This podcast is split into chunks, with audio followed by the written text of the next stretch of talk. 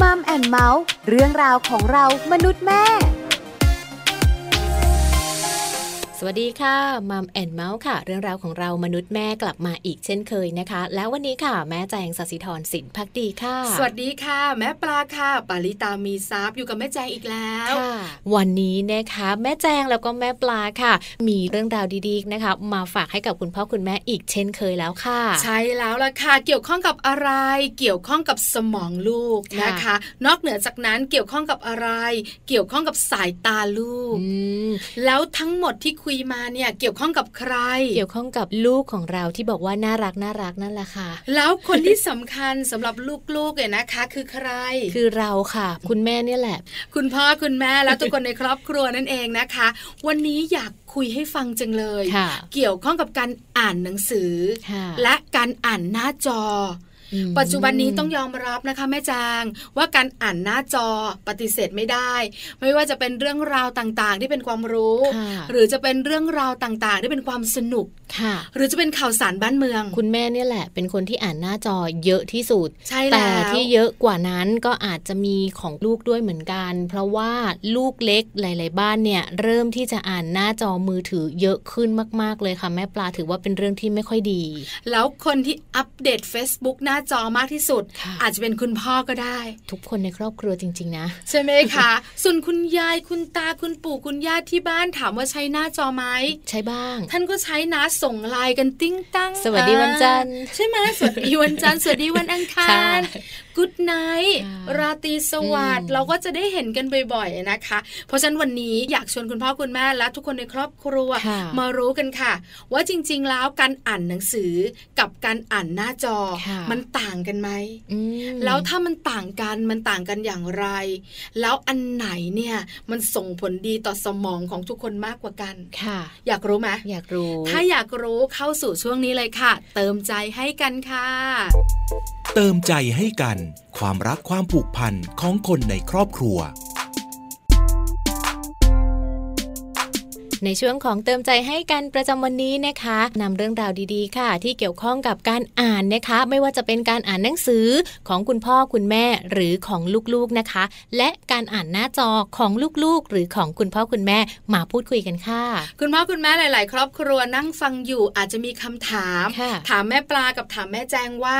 แล้วการอ่านหน้าจอการอ่านหนังสือ มันเกี่ยวข้องอะไรกับสัมพันธภาพของคนในครอบครัว เกี่ยวสิ ใช่ ลูกๆจะเป็นเด็กรักการอ่าน อยู่ที่คุณพ่อคุณแม่ ใช่แล้วนะคะ คุณพ่อคุณแม่นะคะ ต้องปลูกฝังถูกไหม ค่ะ ตั้งแต่อยู่ในท้อง พอคลอดออกมา คุณแม่ก็จะมีหนังสือนิทาน ใช่ จะเป็นหนังสือนิทานลอยน้ำ ค่ะ หรือจะเป็นหนังสือนิทานที่เป็นภาพมากกว่าตัวหนังสือ ใช่ พอลูกโตขึ้นก็จะเป็นเรื่องของหนังสือนิทานอีกแบบหนึง่ง ค่ะ เป็นการฝึกระเบียบวินยัย ฝึกเรื่องของการใช้ชีวิตประจำวันอาบน้ำแปรงฟัน ค่ะ ใช่ไหมคะแล้วพอเด็กโตขึ้น คุณพ่อคุณแม่นี่แหละ ที่จะชวนเด็กๆอ่านหนังสือวรรณกรรมเยาวชน อืม แล้วพอโตจากนี้ไปแล้วสบายแล้ว เขาก็จะติดนิสัยนี้ไปละชอบอ่านชอบดู อยากรู้อยากเห็นอยากอ่านเอง นี่คือเรื่องของหนังสือเห็น ค่ะ ไหมคะ การปฏิสัมพันธ์ของคนในครอบครัวทำให้เด็กๆ ชอบอ่านหนังสือ ค่ะ สัมพันธภาพเกิดขึ้นได้จากการอ่านหนังสือ ส่วนจอล่ะ การติดจอยนะคะ เด็กๆ ก็มองเห็นคุณพ่อคุณแม่นั่นแหละ แบบอย่างที่ รู ดี ดปืดรูดปืดอ่าใช่ไหมแม่แจ๊ะ ใช่ แล้วบางทีคุณพ่อคุณแม่เนี่ยค่ะ ไม่ได้ซื้อให้เขานะ แต่หยิบยื่นสื่อต่างๆ แบบเนี้ยให้ลูกถือเอาไว้ แล้วก็บอกลูกอธิบายลูกไปเลยว่า เนี่ยเดี๋ยวคุณแม่ทำงานก่อนนะ ลูกต้องเล่นแบบนี้ แล้วถ้าลูกไม่พอใจลูกอยากเปลี่ยนนะ ลูกทำแบบนี้ปื๊ดปื๊ดปื๊ดสไลด์ไป ใช่แล้วค่ะ เจ้าตัวน้อยก็รู้จักหน้าจอตั้งแต่ ค่ะ วัยเด็ก ใช่ อาจจะไม่ใช่การอ่าน ค่ะ แต่เป็นการดู เป็นการดู ใช่ไหมคะดู YouTube ดูการ์ตูนต่างๆ อะไรต่างๆ เยอะ ค่ แยะมากมาย พอโตขึ้น ติดเลย ก็เริ่มละ ที่จะสนุกสนานกับหน้าจอ แล้วเขาก็จะไม่ชอบการอ่านหนังสือนะ ถ้าหากว่าคุณพ่อคุณแม่ให้ดูแต่หน้าจอ แล้วก็ไม่สนใจเรื่องของการอ่านหนังสือให้ลูกฟัง หรือว่าไม่ชวนลูกมาอ่านหนังสือด้วยเลย ใช่ ค่ะ แล้วชัดเจนมากๆเลย ค่ะ นะคะ พอโตขึ้นอีกนิดนึง ติดเกม ใช่ ก็เป็นเรื่องของจออีกละ ค่ะ แล้วหลังจากนั้นค่ะ เขาก็จะเริ่มเข้าสู่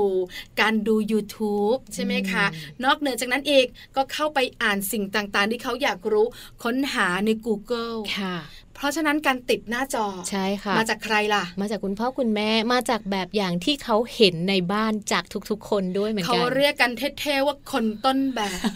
ใช่ ถูกไหมคะแม่แจาง ค่ะ เพราะฉะนั้นวันนี้ค่ะ เรื่องของหนังสือและเรื่องของจอ ค่ะ เราจะคุยให้คุณพ่อคุณแม่ฟังกัน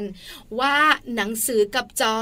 มีอะไรที่ต่างกันบ้าง ส่งผลอะไรต่อเจ้าตัวน้อย ค่ะ โดยเฉพาะหนึ่งเรื่องสมองของเขา อืม วันนี้มีข้อมูลดีๆ ค่ะ จากรองศาสตราจารย์ ดร นิธิดาแสงสิงแก้ว จะมาบอกคุณพ่อคุณแม่ คุณปู่คุณย่าคุณตาคุณยายทุกครอบครัวเลยนะ ว่าการทำงานของสมองกับปฏิสัมพันธ์หน้าจอ ค่ะ เป็นแบบไหนอย่างไร แม่แจงเนี่ยสายหัวเลยนะ ค่ะ นึกไม่ออก ส่วนแม่ปลาบอกเลย ค่ะ ไม่มีทางคิดได้ คุณพ่อคุณแม่ขาตอนนี้ไปฟังเรื่องดีๆ กันดีกว่าค่ะ เพราะว่าวันนี้นะคะรองศาสตราจารย์ ดรนิติดาแสงสิงแก้ว อาจารย์ประจำคณะวารสารศาสตร์ และสื่อสารมวลชน มหาวิทยาลัยธรรมศาสตร์นะคะ หยิบยกเรื่องราวดีๆ แบบนี้ค่ะ เกี่ยวกับการทำงานของสมองกับปฏิสัมพันธ์หน้าจอมาฝากพวกเรามัมแอนเมาส์ด้วยค่ะ สวัสดีค่ะ วันนี้อยากชวนคุณผู้ฟังนะคะ คุยเรื่องการทำงานของสมองค่ะ แต่ว่าเป็นการทำงานของสมองเมื่อต้องมีปฏิสัมพันธ์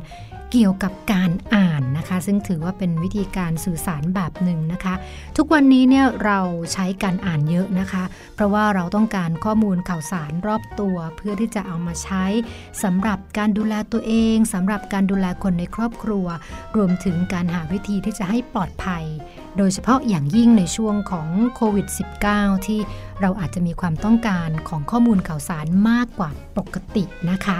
คราวนี้เมื่อพูดถึงการอ่านค่ะคุณผู้ฟังมันก็อาจจะมีการอ่านได้หลายแบบ วันนี้อยากจะพูดถึงปฏิสัมพันธ์ที่ผ่านหน้าจอ กับผ่านตัวหนังสือบนกระดาษหรือว่าในหนังสือนะคะ สมองจะทำงานไม่เหมือนกันนะคะ ซึ่งงานวิจัยอันนี้เป็นงานวิจัยจากมหาวิทยาลัยทัฟนะคะ แล้วก็เอ่อเรียกว่ามีผลที่น่าสนใจมาก ๆ ค่ะ เขาอธิบายว่าในขณะที่เราอ่านหนังสือจากกระดาษ กับผ่านหน้าจออิเล็กทรอนิกส์เนี่ยนะคะ เราจะใช้สมองในการทำงานเนี่ยคนละส่วนนะคะ ซึ่งทางบรรณาธิการของ New Tech City เนี่ยเขาก็อธิบายบอกว่ามันมีงานวิจัยที่พูดเรื่องการอ่านหนังสือบนหน้าจอ แล้วก็พบว่าเมื่อเขาอ่านหนังสือจากหน้าจอสมองของเขา จะอ่านแบบข้ามบรรทัดค่ะ คือข้ามบรรทัดบ้าง ข้ามตัวหนังสือไปมาคือเหมือนกับมองเป็นแวบแวบแวบคล้ายกับเอ่อปฏิกิริยาที่เขาเล่น Twitter หรือว่าเล่นเอ่อสื่อสังคมออนไลน์ต่างๆ ซึ่งแม้ว่าบางครั้งก็จะตั้งใจแล้วก็พยายามจับใจความก็ตาม แต่มันจะเหมือนกับเขาจะรับรู้ข้อมูลได้ไม่เต็มร้อยนะคะ ซึ่งนักประสาทวิทยาก็อธิบายแล้วค่ะว่า ในการอ่านหนังสือแต่ละครั้งเนี่ยสมองเราทำงานเยอะนะคะ แล้วก็ใช้สมองหลาย ๆ ส่วนในการทำงานร่วมกัน ดังนั้นถ้ายิ่งอ่านหนังสือจากหน้าจอมากเท่าไหร่ ก็จะเป็นการฝึกสมองของเราให้เกิดการอ่านแบบที่เรียกว่า ไม่เป็นระบบค่ะ คือเป็นการอ่านแบบแวบๆนะคะหรือว่าเป็นการอ่านแบบผ่านๆอ่านแบบข้ามไปข้ามมาเหมือนที่เวลาสายตาของเรามองที่หน้าเว็บเพจ นะคะคือมองทางซ้ายทีขวาทีบนทีล่างที จะไม่เหมือนกับการอ่านแบบที่เราตั้งใจหรือมุ่งมั่นบนหน้ากระดาษหรือว่าบนหนังสือนะคะ ซึ่งตรงนี้จะส่งผลต่อกระบวนการอ่านที่เรียกว่า deep reading ก็คือการอ่านแบบลึกซึ้งการอ่านแบบทำให้เราเข้าใจเนื้อหานั้นอย่างสมบูรณ์นะคะ ซึ่งการอ่านแบบ deep reading นะคะ ก็จะทำให้เรามีสมาธิจดจ่อนะคะ ซึ่งทางมหาวิทยาลัยทัฟค่ะเขาก็อธิบายค่ะว่า มันไม่แปลกใจเลยว่าเมื่อไหร่ที่เราใช้การอ่านบนหน้าจอเนี่ย จะทำให้เด็กๆ หรือแม้กระทั่งผู้ใหญ่ที่ใช้หน้าจอเป็นจำนวนชั่วโมงที่มาก มีสมาธิที่สั้นลงค่ะ แล้วก็ที่น่าเสียดายที่สุดเลยก็คือว่า ถ้าเกิดว่าเราฝึกตัวเองให้อ่านผ่านหน้าจอมากเท่าไหร่ จะทำให้เราสูญเสียความสามารถทางการอ่านที่เรียกว่าเป็นเป็นทักษะสำคัญอันมีค่าของมนุษย์หายไปนะคะ ซึ่งตรงนี้ล่ะค่ะก็มีคำแนะนำนะคะว่าในยุคปัจจุบันเราคงจะไม่สามารถที่จะอ่านจากหน้ากระดาษ หรือว่าหนังสือได้ตลอดก็คงจะต้องมีการแบ่งเวลา แล้วก็สร้างสมดุล แล้วก็มีคำแนะนำว่า แต่อย่างน้อยในการอ่านผ่านหน้าจออิเล็กทรอนิกส์นะคะหรือว่าผ่านหน้าจอโทรทัศน์ต่างๆเนี่ยก็มีไปแต่อย่าลืมที่จะกลับมาอ่าน บนหน้ากระดาษด้วย เพราะว่าตรงนี้จะเป็นสิ่งสำคัญที่ทำให้สมองของเราได้ใช้ศักยภาพเต็มที่นะคะในการอ่านที่เรียกว่าแบบ deep reading ก็คือการอ่านแบบมีสมาธิจดจ่อซึ่งจะดีต่อการจดจำแล้วก็นำไปใช้ข้อมูลเหล่านั้นได้ในที่สุดค่ะ ขอบคุณรองศาสตราจารย์ดร นิติดาแสงสิงแก้ว อาจารย์ประจำคณะวารสารศาสตร์และสื่อสารมวลชน มหาวิทยาลัยธรรมศาสตร์ด้วยนะคะสำหรับข้อมูลค่ะที่ทำให้พวกเราทุกๆ คนนะคะ ได้ตระหนักถึงผลของการอ่านหน้าจอค่ะ ใช่แล้วค่ะ การอ่านหนังสือกับการอ่านหน้าจอต่างกันชัดเจน ค่ะ จากข้อมูลจากงานวิจัยที่อาจารย์นิธิดาหยิบยกมาบอกเรานะคะ ค่ะ นอกเหนือจากนั้นส่งผลต่อการทำงานของสมองด้วย ใช่แล้ว ใช่ไหมคะ การอ่านหน้าจอยนะคะ มันอ่านแวบๆจริงๆนะ ใช่ เราเองก็เป็น ค่ะ เวลาอ่านข่าวบันเทิง อ่ ดาราคนนี้กับดาราคนนั้นเขารักกัน ค่ะ เราก็อ่านแวบๆชื่ออะไรเนอะ ค่ะ ไม่ได้ลงลึกลง ไม่ ไป ได้อ่านยาว ใช่แล้วค่ะ หรือบางครั้งเนี่ยข้อมูลในมือถือของเราเราอยากอ่านเนี่ย เราก็อ่านแบบผ่าน ค่ะ ๆให้จับใจความให้ได้แค่นั้น อาจารย์นิธิดาบอกเราเนี่ยนะคะ บอกว่าการอ่านแบบเนี้ยมันส่งผลทำให้เด็กๆเนี่ยสมาธิสั้น สูญเสียเรื่องของความสามารถในการอ่านตอนโตด้วย ค่ะ ผู้สูงอายุก็เป็นค่ะแม่แจงขา ค่ะ ทุกคนแหละ ใช่ ใช่ไหมคะ วัยทำงานก็เป็นเหมือนกันอย่างคนที่ต้องทำงานอยู่ที่หน้าจอเยอะๆค่ะ แล้วจะต้องอ่านอะไรผ่านหน้าจอเยอะๆเนี่ย บางทีมีการอ่านบรรทัด ข้ามบรรทัดก็มีเหมือนกัน ใช่ นะ แล้ว เพราะว่าหนึ่งตาลาย ค่ะ แล้วก็มันจะทำให้การอ่านเนี่ยอ่านนะเหมือนจะเข้าใจแต่จริง ๆจำไม่ได้จำได้แป๊บเดียว ความจำก็จะแบบเหมือนความจำสั้นอะเรื่องราวต่างๆ กลับมาถามก็เออจำไม่ได้แล้ว มึนๆ อ่าน งงๆ คร่าวๆแบบนี้ ใช่แล้วคุณพ่อคุณแม่ลองสังเกตดูนะคะ อย่างบางทีเราอ่านข่าวต่างๆ ค่ะ อ่านผ่านหน้าจอแวบๆ เนี่ย ใครมาถามบางทีงงนะ ค่ะ มันเกิดที่ไหนนะจำไม่ได้ แต่รู้นะ เรา ว่าสอง ได้ สามีเนี่ยเขามีปัญหากัน เราได้เป็นช็อตช็อตช็อต เออ สำคัญเท่านั้น ใช่แล้ว ค่ะ แค่แบบทะเลาะกัน ตายมะเออไม่รู้เหมือนกั นั่นแหละแค่นั้น เออ เล ยิงกันนี่นะ อยากอ่าน ใช่ แค่ ไหม นั้น คะ มันเป็นแบบนี้จริง ๆ ค่ะ ค่ะ แต่ถ้าเป็นหนังสือ ข้อมูลบอกเลยค่ะ ว่าการอ่านหนังสือเนี่ย สมองของเราต้องทำงานเยอะ ค่ะ แล้วไม่ได้ทำงานส่วนเดียว ทำงานสัมพันธ์กันทุกส่วนเลยนะคะ แล้วทำให้เรามีสมาธิจดจ่อกับสิ่งที่เราทำด้วย ค่ะ เกิดสมาธิจากการอ่านหนังสือได้ อืม จริงไหม คุณพ่อคุณแม่หลายท่านนั่งประมวลกันอยู่ เออ มันจริงหรือไม่จริง แม่แจงก็ว่าจริงค่ะ ถ้าหากว่าใครที่มีลูกเล็กๆเนาะ ค่ะ เวลาที่เราหยิบหนังสือขึ้นมาเนี่ย ลูกจะรู้สึกดีดาดีใจ รู้แล้วว่า โอ้ยเป็นเวลาอ่านหนังสือของเราแล้วนะ มีคุณแม่อ่านให้ฟังเสียงคุณแม่ก็จะมาแล้ว แล้วบางทีเนี่ยลูกอยากอ่านหนังสืออยากไปหยิบหนังสืออยากเห็นหนังสือด้วย เขาก็จะไปหยิบของเขาเองแบบเนี้ย ใช่แล้วค่ะ แล้วตัวเราเวลาอ่านหนังสือ ค่ะ เราก็จะอ่านแบบทุกตัวอักษรไหมคะ ใช่ ไม่มีการอ่านข้าม ค่ะ เพราะว่าอ่านข้ามแล้วเนี่ยใจความสำคัญมันจะหายไป เหมือนดิฉันเองเป็นคอนิยาย ค่ะ อ่านทุกคืนก่อนนอน ก็จะต้องอ่านเป็นหนังสือเป็นเล่มๆ ถ้า ใช่ อ่าน ไหม หนังสือเป็นเล่มๆเนี่ยนะคะแล้วก็อ่านทุกบรรทัดถึงจะง่วงนอน พอเราง่วงเราก็นอน ค่ะ เราจะไม่แบบว่ามานั่งอ่านข้ามๆเพื่อให้จบ ค่ะ ใช่ไหมคะ อันนี้เนี่ยเป็นข้อดีของการอ่านหนังสือเลยทีเดียว ค่ะ แต่วันนี้ค่ะ เรื่องของหนังสือและเรื่องของหน้าจอยังไม่จบ เพราะว่าเราสองคนเนี่ยนะคะ บอกคุณพ่อคุณแม่ไปแล้ว นักวิชาการของเราก็บอกแล้ว อ่านหนังสือมันดีนะ ดีค่ะ อ่านหน้าจอดีน้อยกว่า ค่ะ เพราะฉะนั้นอาจจะมีข้อสงสัยจากคุณแม่แม่ๆและคุณพ่อพ่อๆค่ะแม่แจงคุณผู้ฟัง ว่าบางทีอ่ะเราก็รู้สึกว่าอ่านหนังสือให้ลูกฟัง แล้วลูกเนี่ยไม่ค่อยสนใจเลย ม อยากจะอ่านให้เขาฟังนะ แต่บางทีเขาก็แบบว่าบอกปัดไม่อยากฟังหรือว่าเราอ่านไม่สนุก ค่ะ เพราะฉะนั้นวันนี้มีเคล็ดไม่ลับดีๆ มาบอกกัน ว่าจะอ่านหนังสือให้ลูกฟังให้สนุกต้องทำอย่างไรนะคะ เริ่มต้นแบบนี้ ให้การอ่านหนังสือเหมือนการกินขนมแม่แจง ค่ะ เด็กๆจะยิ้ม ใช่ เห็นขนมเห็นของโปรดของเขาของอร่อยแบบนี้ บอกเลยนะ ยังไงยังไงเขาก็จะอยู่ตรงนั้น เขาอยากอ่าน เพราะฉะนั้นอ่านหนังสือให้เหมือนการกินขนมของลูก 2. การอ่านหนังสือให้เหมือนกับการเล่นของลูก ค่ะ เพราะว่าเวลาเจ้าตัวน้อยเล่นน่ะ เล่นไม่เลิก มันต่อเนื่อง แล้วเล่นทั้งวัน มันติดพันด้วย แล้วเขาสนุก ค่ะ เพราะฉะนั้นอ่านหนังสือนะคะต้องสนุก อืม หลายคนบอกสนุกยังไงอะ ทำยังไงให้หนังสือสนุก เออใช่ไหมะ ค่ะ บางเรื่องเนี่ยนะคะ เราก็ว่าเราเต็มที่แล้วนะ เป็นทั้งหมาป่าเป็นทั้งสิง โต บางทีนะ เป็นคุณยายกับหนูน้อยหมวกแดงด้วย ค่ะ เหนื่อยพลังเยอะ ลูกก็แค่ยิ้มยิ้ม อืมอืม เออ ไม่ แล้ ส วก็ นุก เบื่อเบื่อๆ ก็ต้องเป็นแบบนี้ไงแม่ปลานอกจากแบบทำเสียงแล้วอะทำท่าทางด้วย มีอุปกรณ์ไง แต่งตัวด้วยใส่หมวกใส่จมูกให้มันยาวๆทำผมลุงรังเหมือนหมาป่าแบบเนี้ยเขาก็จะสนุกมากขึ้นไหม เอ้าเหรอคะเขาเรียกว่ามีพร็อพ ใช่แล้ว เออสนุกมากขึ้นแน่นอนนะคะ แต่การเลือกหนังสือให้เหมาะกับวัย อันนี้แหละใจความสำคัญ ใช่ แล้ว ค่ะ เป็นเรื่องสำคัญค่ะ มีหนังสือที่มีตัวเขียนเต็มไปหมดเลย ให้ลูกๆเนี่ยนะคะวัยเบบีอ่านเขาอยากอ่านไหม ไม่น่าสนุกเลย ใช่ไหม น่าสนุกตั้งแต่ให้ลูกมานั่งดูด้วยแล้ว มานั่งอ่านหนังสือด้วยแล้ว ลูกก็แบบอืมให้ดูอะไรไม่เข้าใจ ใช่แล้วค่ะ นอกเหนือจากการทำให้การอ่านหนังสือสนุกแล้ว ค่ะ หนังสือต้องเหมาะกับวัย เพราะฉะนั้นเนี่ยนะคะวัยเบบีก็ต้องเป็นหนังสือภาพค่ะแม่แจง ใช่ค่ะ เป็นหนังสือภาพที่เป็นภาพใหญ่ ภาพสวยๆ มีสีสันสวย ค่ะ ๆ ตัวหนังสือไม่ต้องเยอะมาก คุณพ่อคุณแม่หลาย ๆ ครอบครัวบอกว่า ราคาก็ต้องเยอะนะ แต่ได้แต่ภาพตัวหนังสือไม่ได้เล ก ย ลัวไม่คุ้มตังค์ ใช่ คุณพ่อคุณแม่หลาย ๆ ครอบครัวเป็นแบบนี้แม่แจง ใช่ ไม่ต้องกลัว ค่ะ เพราะว่าถึงคุณแม่จะซื้อหนังสือที่มีตัวแบบเขียนเยอะๆเนี่ย ค่ะ ลูกก็ไม่สนใจ ก็ไม่คุ้มตังค์อยู่ดี เพ ใช่ ราะ ไหม ว่าลูกไม่อยากดู แต่ถ้าหากว่าเราเลือกหนังสือค่ะที่มีภาพใหญ่ๆ ภาพเยอะๆ แล้วมีสีสันสวยงามเนี่ย มันสามารถดึงดูดให้ลูกของเราเนี่ย กลายเป็นเด็กชอบหยิบจับหนังสือชอบดูหนังสือขึ้นมาได้ค่ะแม่ ใช่ ปลา เห็นด้วยค่ะแม่แจงค่ะเพราะส่วนใหญ่เด็กๆชอบภาพ ใช่ ไหมคะ มีตัวแกะเมื่อไหร่เนี่ยสนุกละ ค่ะ เห็นแกะก็ถามเรื่องแกะ อืม เห็นม้าก็ถามเรื่องม้า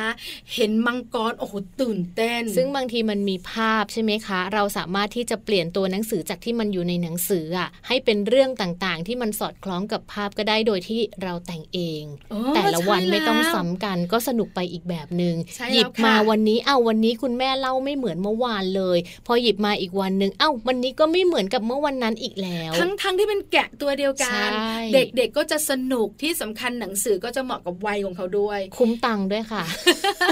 ใช้ได้นาน